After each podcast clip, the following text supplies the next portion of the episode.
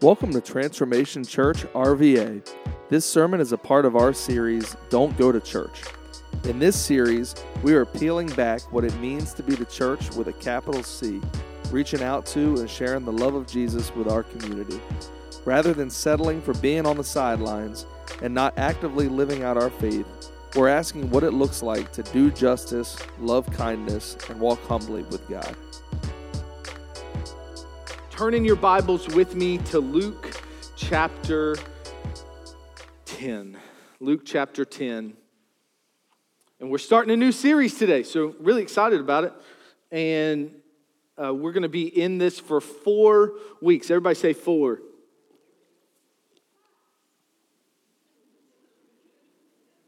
This is going to be a tough Sunday. I can see it already. Thank you four weeks. And uh, how, many, how many of you saw the sign on your way in? New series Don't Go to Church. Find out why this Sunday at 10 a.m. Thanks, Roger. Um, we are, for the next four weeks, going to be walking through um, reasons we shouldn't just go to church but reasons why we should be, everybody say, be the church. Uh, there is a chronic disease among Christians. Chronic. That means ongoing. And most every Christian I've ever met has had a season of this or is currently in it. It could be you today. And for those who aren't Christians, you may know Christians like this, but um, there are many that go to church and are maybe more associated with church than they are actually the church. You see, the Bible never calls us to just go to church. You realize that. You realize you weren't saved to sit. Okay, you weren't saved to sit. What we do on Sundays is important. The gathering together of, of the saints to lift up, worship, and make much of Jesus is important, but it is not the end all. We are called to be. You, Christian, were called to be most of the p- issues people have with the church are because you were a church goer and not a church beer. You like that? Yeah. Yeah. It's not a real word. I just made it up. And that's okay. Because I've got the mic and you don't. So if you've got a better way to say it, send me an email. All right? Apathy sets in for Christians uh, where we think, I've got saved, I got my ticket, going to heaven. And then over time, we're real charged up, and then it dwindles. It dwindles, it fades away. This charge, and then we just coast. Um, early Christians, so when the first, the, the first church was birthed, they knew nothing of just coming on Sundays from 10 to 11 o'clock and then the rest of the week doing whatever they wanted.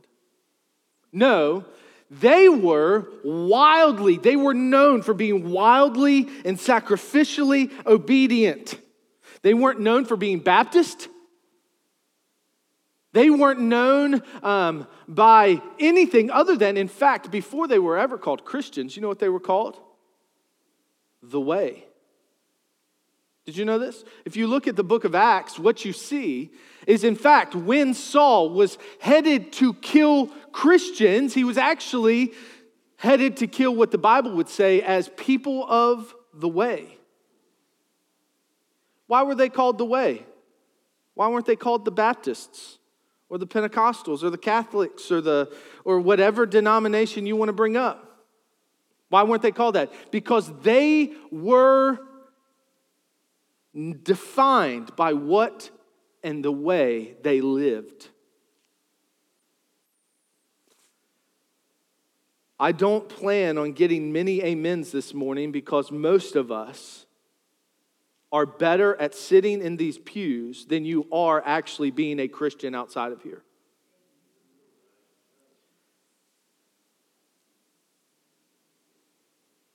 So, for the next four weeks, we're going to look at what it looks like to be. Everybody say be. That's what we're going to look at. Not just going to church, but being the church. This building is not the church, right? You're the church. You and I are the church. Uh, that's where uh, James, uh, in James chapter 1, he said, uh, Don't just be hearers only, but do. Do the word. So, uh, this week we're going to talk about love takes a detour. That's what we'll talk about today. Um, tomorrow, uh, next week, not tomorrow, none of you would come back. Um, but next Sunday, I can get you here at 10 o'clock. Um, seeing people through Christ. Week number three, little is much. We're going to talk about how God can do a lot with just a little bit. And then the last week, we are actually going to have Pastor Nick Jenkins with the Ascend Outreach Center here with us. Um, how many of you remember Pastor Nick? Yeah, he's, he's amped, okay? He gets up here, he gets amped. I love it. You won't want to miss that Sunday. And he's going to talk about loving people into the kingdom. So we're in Luke chapter 10. Um, have you ever had to take a detour? I mean, I just want to take a poll. Uh, anybody ever take detours? Had it's, this can be interactive. It's okay. Okay. All right. Sometimes it's like preaching a funeral in here. I'll be honest. Um, I'm just straight with you. I've had to take some detours, and they're kind of frustrating, right? Because some of you should have left earlier. You know who you are. You should have left earlier, and you should have put gas in the tank last night. Oh, see, we don't want to talk about that, do we? Yeah, you should have left earlier. Detours are always frustrating. And a lot of times they send us into areas that are uncertain, inconvenient, frustrating, and costly. It cost me something to go on a detour because now it's costing me my time, costing me gas. Depends on how long the detour is. You know, sometimes detours, if, you, if you've ever lived out in the country, I grew up in Charles City, New Kent. So when they would shut down a road, most of the time, that's not a short detour. That's not a short detour. Like I'd have to like jump back when waste management was there, you know, you'd have to like circle around all through these, and it would take time to get back out when they'd shut something down. Um, it can be frustrating. And what love requires of us many times is to take a detour. What we're going to look at today is what it looks, what love looks like. Um, so let's look together. We're going to read verses 25 through 37. That's where we'll be in chapter 10, Luke chapter 10. If you don't have a Bible, there's a pew uh, in front of you. It has one right in the back of it. If you don't have one at home, that's our gift to you. We want you to take that. Let's read together. Uh, we're going to start in 25, we're going to go through 28. One day, an expert in religious law stood up to test Jesus. Can I stop for a second and just say, uh oh? Yeah, there's, there's one guy I would not want to test. Jesus is one of them. He's to test Jesus by asking him this question Teacher, what should I do to inherit eternal life? Jesus replied, as he often did with a question, he said, What does the law of Moses say? How do you read it? The man answered, You must love the Lord your God with all your heart, all your soul, all your mind, and all your strength. Flip that. And love your neighbor as yourself. Right. Jesus told him. Do this and you will live. The man wanted to justify his actions, so he asked Jesus, And who is my neighbor? Look at the person next to you, say, Who's my neighbor? So let me paint the picture here. Um, Jesus has done miracles, he's done all types of things.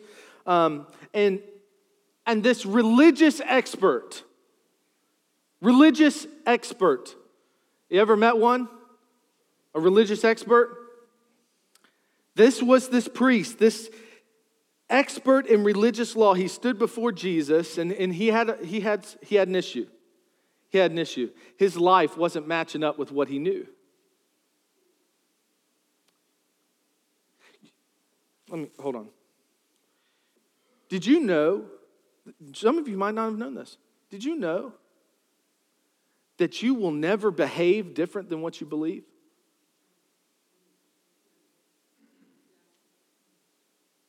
How you behave will directly affect what you believe. I think, I think many of us today have, may have some beliefs we need to check because that's what's going on with this guy. His behavior isn't matching what he says he believes. And so he wants to test Jesus, which I think is so stupid. Why would you do this? What should I do to get eternal life? And so Jesus responds to him and says, Hey, how do you understand the scripture? And let me tell you something. I can almost see this expert in law just kind of put his religious garb together like this, and because he knows the answer. Have you ever just known the answer? When I was in school, I, I never knew the answer. I never knew the answer. But when I did, I'm like, me! And they never picked me. When they only picked, you know, they would pick me out when I didn't raise my hand and I didn't know the answer. Okay, this is not about my childhood, but I, you know what I'm saying. You've been there when you know the answer. This religious guy kills it.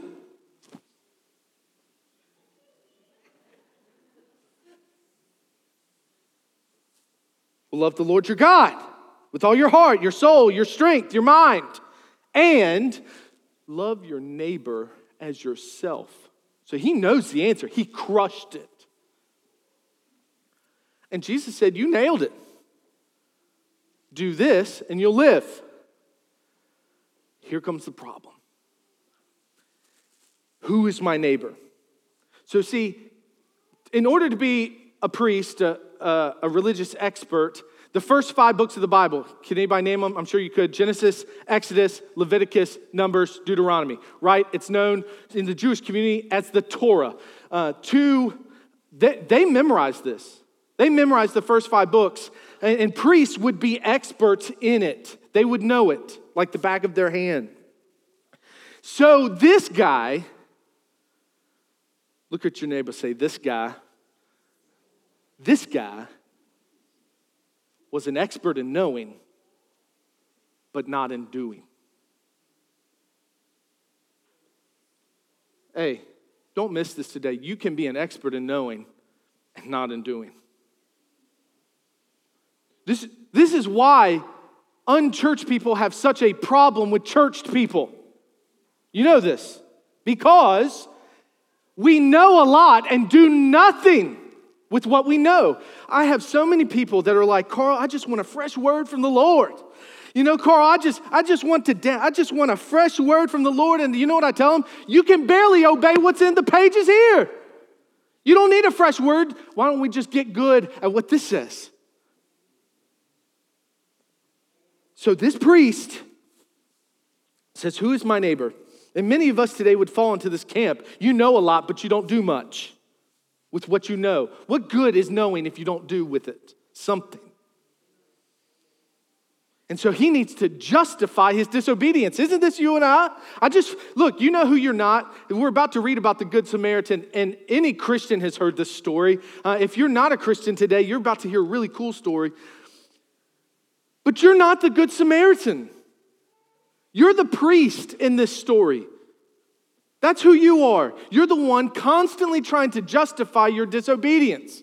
In fact, today, as you're thinking and I'm preaching this word, you know what the Holy Spirit's going to do? He's going to bring to mind the things that you are disobeying Him in. And you will begin to justify why you're not doing those things, why you're not leading your home the way you need to, why you've crossed the other side of the street when certain people walk past you. There is a reason that this story is in the Bible, and it's because love takes a detour. And some of us are good at going to church, but not being the church.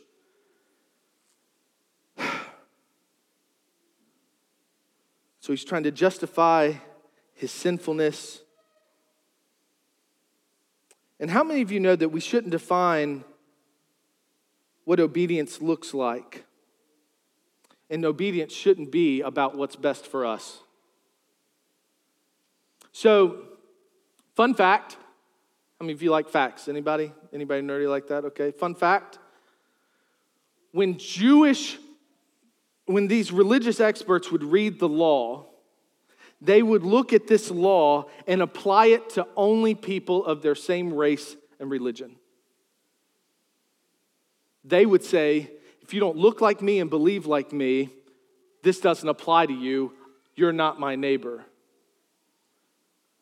So, this is why this man asks this question. And so, Jesus is about to do some work here on how we define who our neighbor is. So let's see. Let's read together. We're going to read uh, 30 through 35. Let's, let's look at it. Jesus replied with a story. A Jewish man was traveling from Jerusalem down to Jericho, and he was attacked by bandits. They stripped him of his clothes, beat him up, and left him half dead beside the road. By chance, a priest came along, but when he saw the man lying there, he crossed to the other side of the road and passed him by. A temple assistant walked over, looked at him lying there, and he also passed by on the other side. Verse 33. Then a despised, everybody say despised, Samaritan came along, and when he saw the man, he felt compassion for him. Going over to him, the Samaritan soothed his wounds with olive oil and wine and bandaged them. Then he put the man on his own donkey and took him to an inn where he took care of him. The next day, he handed the innkeeper two silver coins, telling him, Take care of this man. If his bill runs higher than this, I'll pay you the next time I'm here. Now, which of these, well, hold on. Let's stop there. Let's go over the story. Here's the story. This is how Jesus is going to define how we see who our neighbors are and what it looks like to be the church. Uh, first thing of note here uh, a Jewish man was traveling from Jerusalem down to Jericho. This trip from Jerusalem to Jericho was infamously dangerous. Infamously. In fact, they called it the way of blood. Have you been down that highway? No, you haven't. This was a dangerous journey, and it was a. Don't just look over the fact that it's a Jewish traveler. This would have been. So Jesus is talking with this religious expert, and this, when he says Jewish traveler, this expert in the law would have said, okay, he's a good guy. He, he would be my neighbor, okay?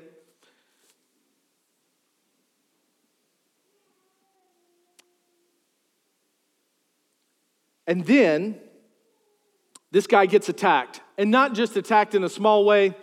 Um, the Bible is pretty explicit here. It says, uh, they stripped him of his clothes, they beat him,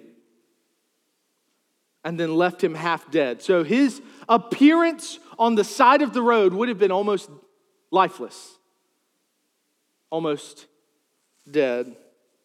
And then we have two religious folk that walk down the road a priest and a, a, Levite. A Levite would have been um, somebody who helped there in the temple. Uh, they both walked by. Now, the priest was walking down the same side of the road as this guy, sees him, crosses to the other side, and just keeps it moving. The Levite even walks up to this guy and peers in and then walks away. And then the Bible says the despised Samaritan comes by and has compassion. Can I tell you something?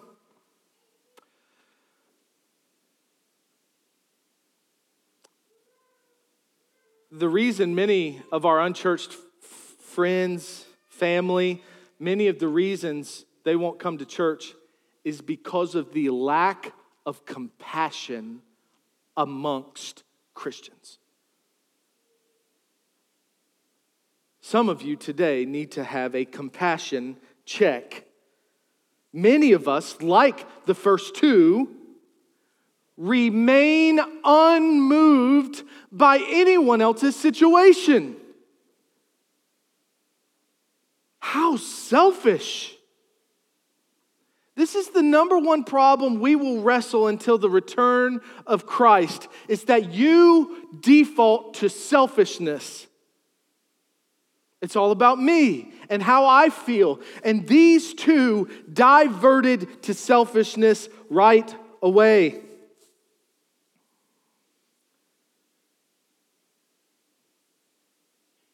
And a common misconception here, I don't know if you know this, a lot of people, when, we, when we're raised um, in church, I was always, I've, I've heard this story a million times, right?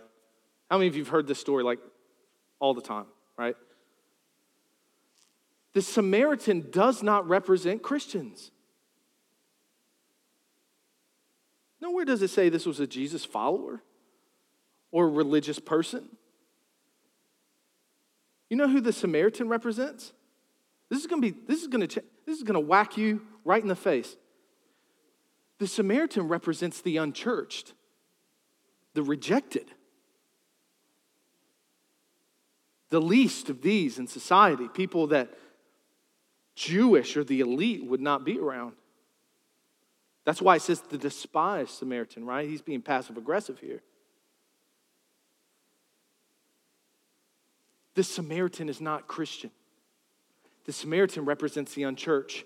And this is what grieves me most about this story is that Jesus is recognizing that the world is often more compassionate than the church. Why do you think people flee and run away when things get tough? It's because in the church it's, it's judged and looked harshly on, but in the world they find so many secular groups that will just wrap them up with loving arms in their mess. That is what's going on here. He is saying to this religious person, there are better people who are unchurched and unreligious than you.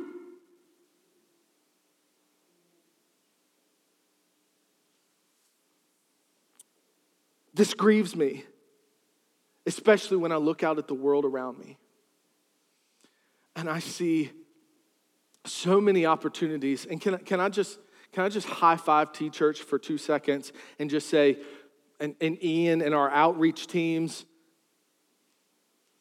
this church is a place that goes out and actually does what we say we're about. Now, we do that as a church. I can't speak for your personal life, but this is a very personal conversation going on here.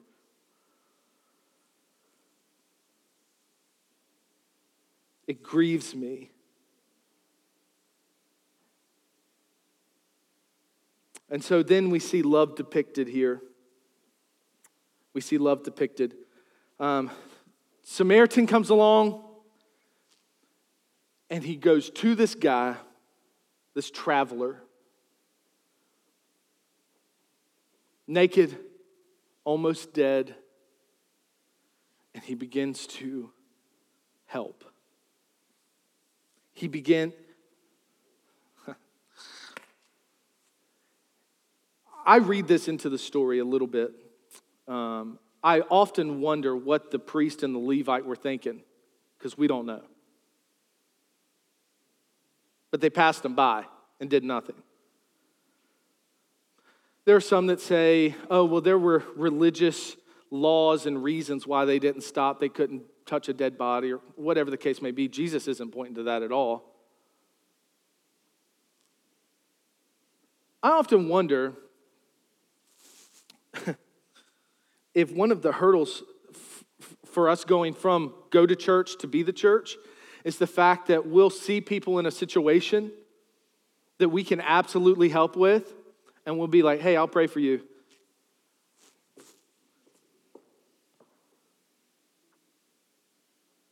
Oh, God help us. God help us. Now, there are some things you can't do, okay? You can't help everybody. You can't, you can't, you can't do it all. But how guilty are we of crossing to the other side of the road and maybe saying to someone who's in the thick of mess and saying, Pray for you, brother, pray for your sister. But we don't want to get our hands and feet involved. This is the difference. This is love depicted.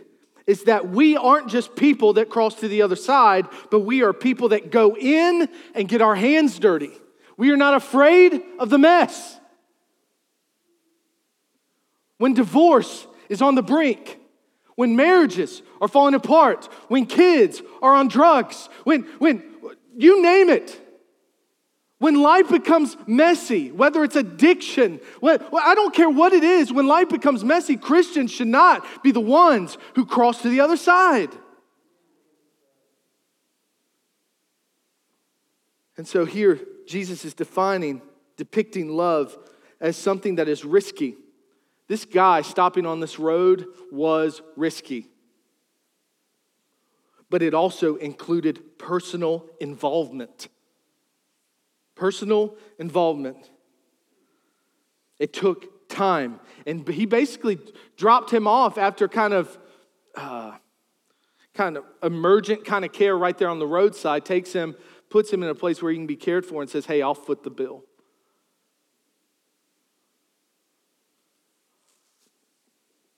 You know what he didn't do?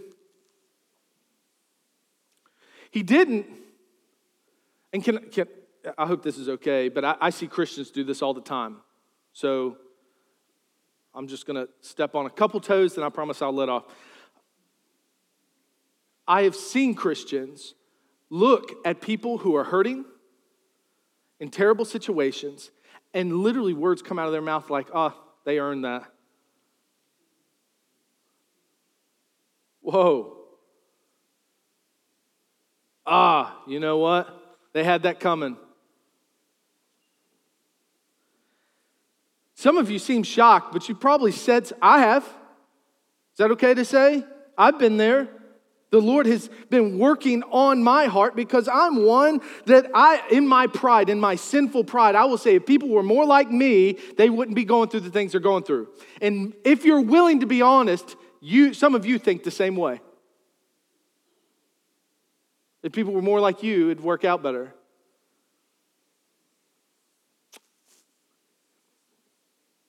Probably deserved it. Didn't give them a lecture. Did you see any lecture here where the Samaritan just goes, hey, you know what? Hey, next time you might want to. No lecture? Of course, the guy's almost, guy, gal, traveler, almost half dead, so I don't know that a lecture would have done anything anyway, but you don't see a lecture and you don't see Hear, me today, please. Please, I'm begging you to hear me. You do not see them saying, Hey, I'm not responsible for the hurt, so why should I deal with it? Because I have heard Christians look at other Christians and unchurched people who are feeling all kinds of ways about different situations in our culture today and say, Well, I didn't cause it. you know, Okay, I'm going here. I'm going here. I'm not, I'm, I wasn't a slave owner. Oh, you've said it. You've thought it. I wasn't a slave owner. You know what? They should just get over it. I've heard Christians say this.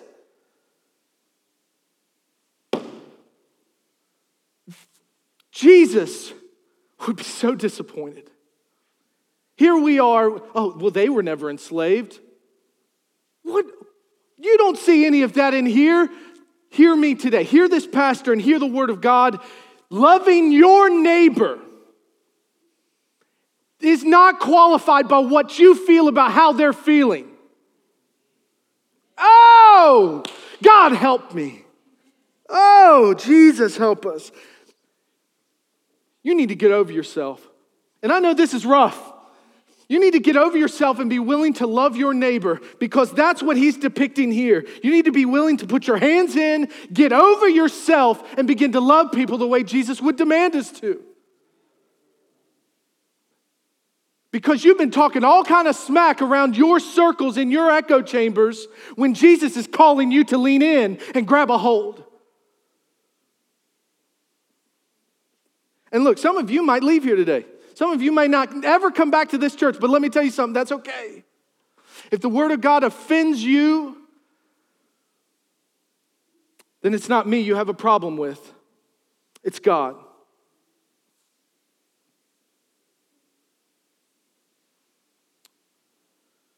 And that, that list could go on and on. Um, I, uh, I own a landscape company, so I cut grass. And uh, which some of y'all like, that's weird. It's really not. I really enjoy it. Um, none of you can bother me while I'm on a mower with blades going around like that. So I'm sorry, take that back. Nobody can bother you. Trust me, with blades spinning, nobody's coming at you. And several of the people that I work with have addiction issues. Can I tell you the amount of rejection they have seen by the church and their own families? Because we had such strong opinions. Am I saying we should accept sin? That's not what I'm saying today. I'm just saying your priorities are screwed up. And it's affecting you being the church. It's pushing you into the pew instead of the streets.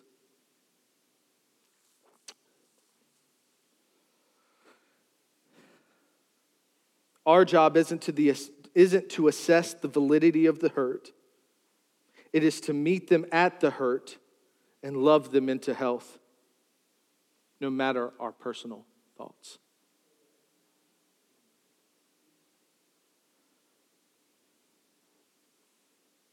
Let's look at 37, 36 through 37. Band, you guys can go ahead and come back. I'm getting ready to close. Now, verse 36 now, which of these three would you say was a neighbor to the man who was attacked by bandits? Jesus asked. The man replied, The one who showed him mercy. Jesus said, Yes. Now go and do the same.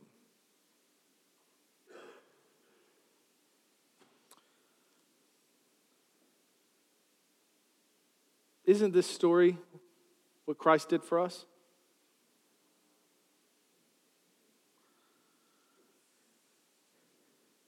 Maybe you've forgotten, and maybe you don't know. Maybe you're not a Christian today.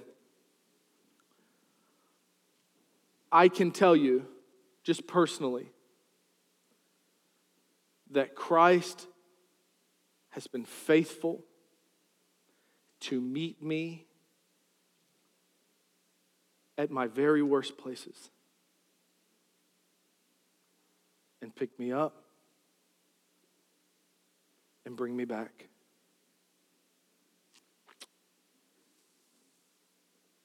Isn't it just like Christ to meet us where we are and draw us near to Him?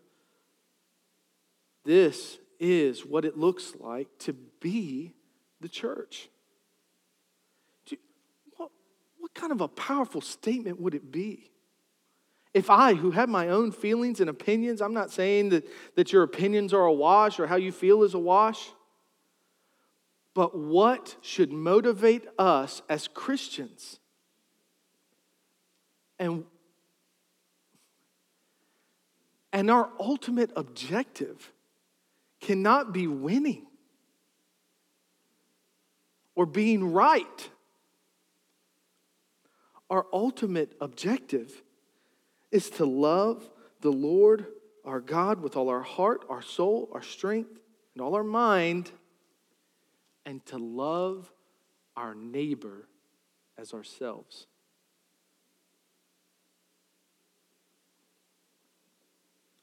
What good is all that knowledge you have if you're not doing anything with it? We have the least discipled generation that has ever seen the church. Nobody's making disciples anymore. You realize that? We're in the process now as a church of trying to figure out how we can disciple more and closer. But the problem is, it's going to require time and sacrifice. How, let me, let me ask you this as we close. How are you going to meet someone this week? How are you going to put your pride aside long enough to love your neighbor? Now, who's your neighbor? We've already defined that. Your neighbor is whoever you show mercy to. And can I tell you, there is a lost and dying world that is hungry for the mercy that overflows from Christians. Maybe you've forgotten today of the abundant mercy that was heaped upon you. And it should overflow into being the church and loving our neighbors in a way that when people see us, they don't say, hey, he goes to the Baptist church up the road. They, they may say all kinds of things, but oh, that they would say of us that we, are, hey, that guy does what he believes. Your behavior will never differ from what you believe. And so when I hear all that those hateful things that Christians say, it lets me know they believe something different about this passage. Yep.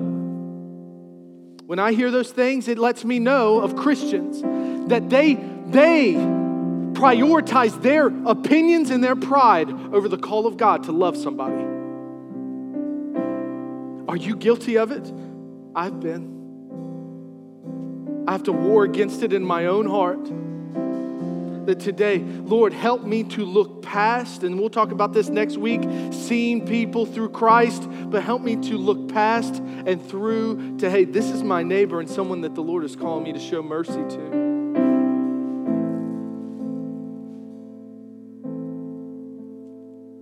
What detour are you taking to not just go to church, but be the church? Can I tell you that every Thursday night we go out? Every Thursday night, we have teams going out from our church to go shower the love of mercy on Jeff Davis Highway and even down in Petersburg. Grace Home Ministries meets upstairs where we shower. We could judge them all day long. We could judge the people in the hotels all day long. That's not what we're here to do. Let God judge. How about that? Now, listen, once you become a Christian, I'm not talking about discipleship and holding people accountable. Don't bridge that all over because there's also a vein of people that would say, oh, just love only. And then when you become a Christian, we don't ever hold each other accountable. That is something completely different. This is about meeting people where they are and loving our neighbor. Saturdays, food pantry. I don't know. You've probably been shunning a family member because you didn't agree with how they were living. friend, a coworker? Are you going to take the detour? Are you just going to continue going to church and pretending like you're being the church? Can we be the church? I think you can. I think you can do it. I think you're equipped to do it.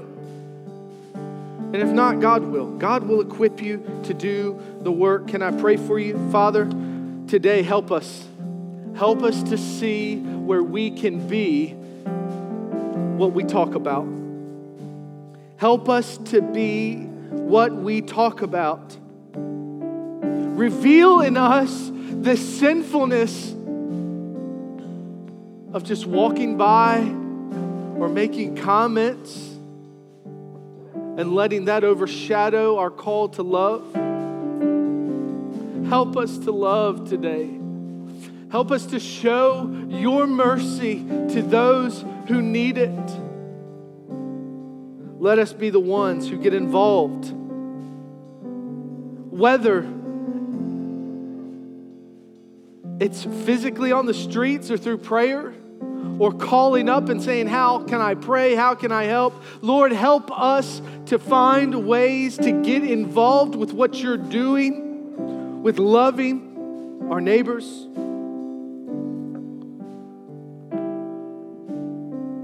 Let us surrender everything to you today that would prevent us from obeying that call. Help us today to be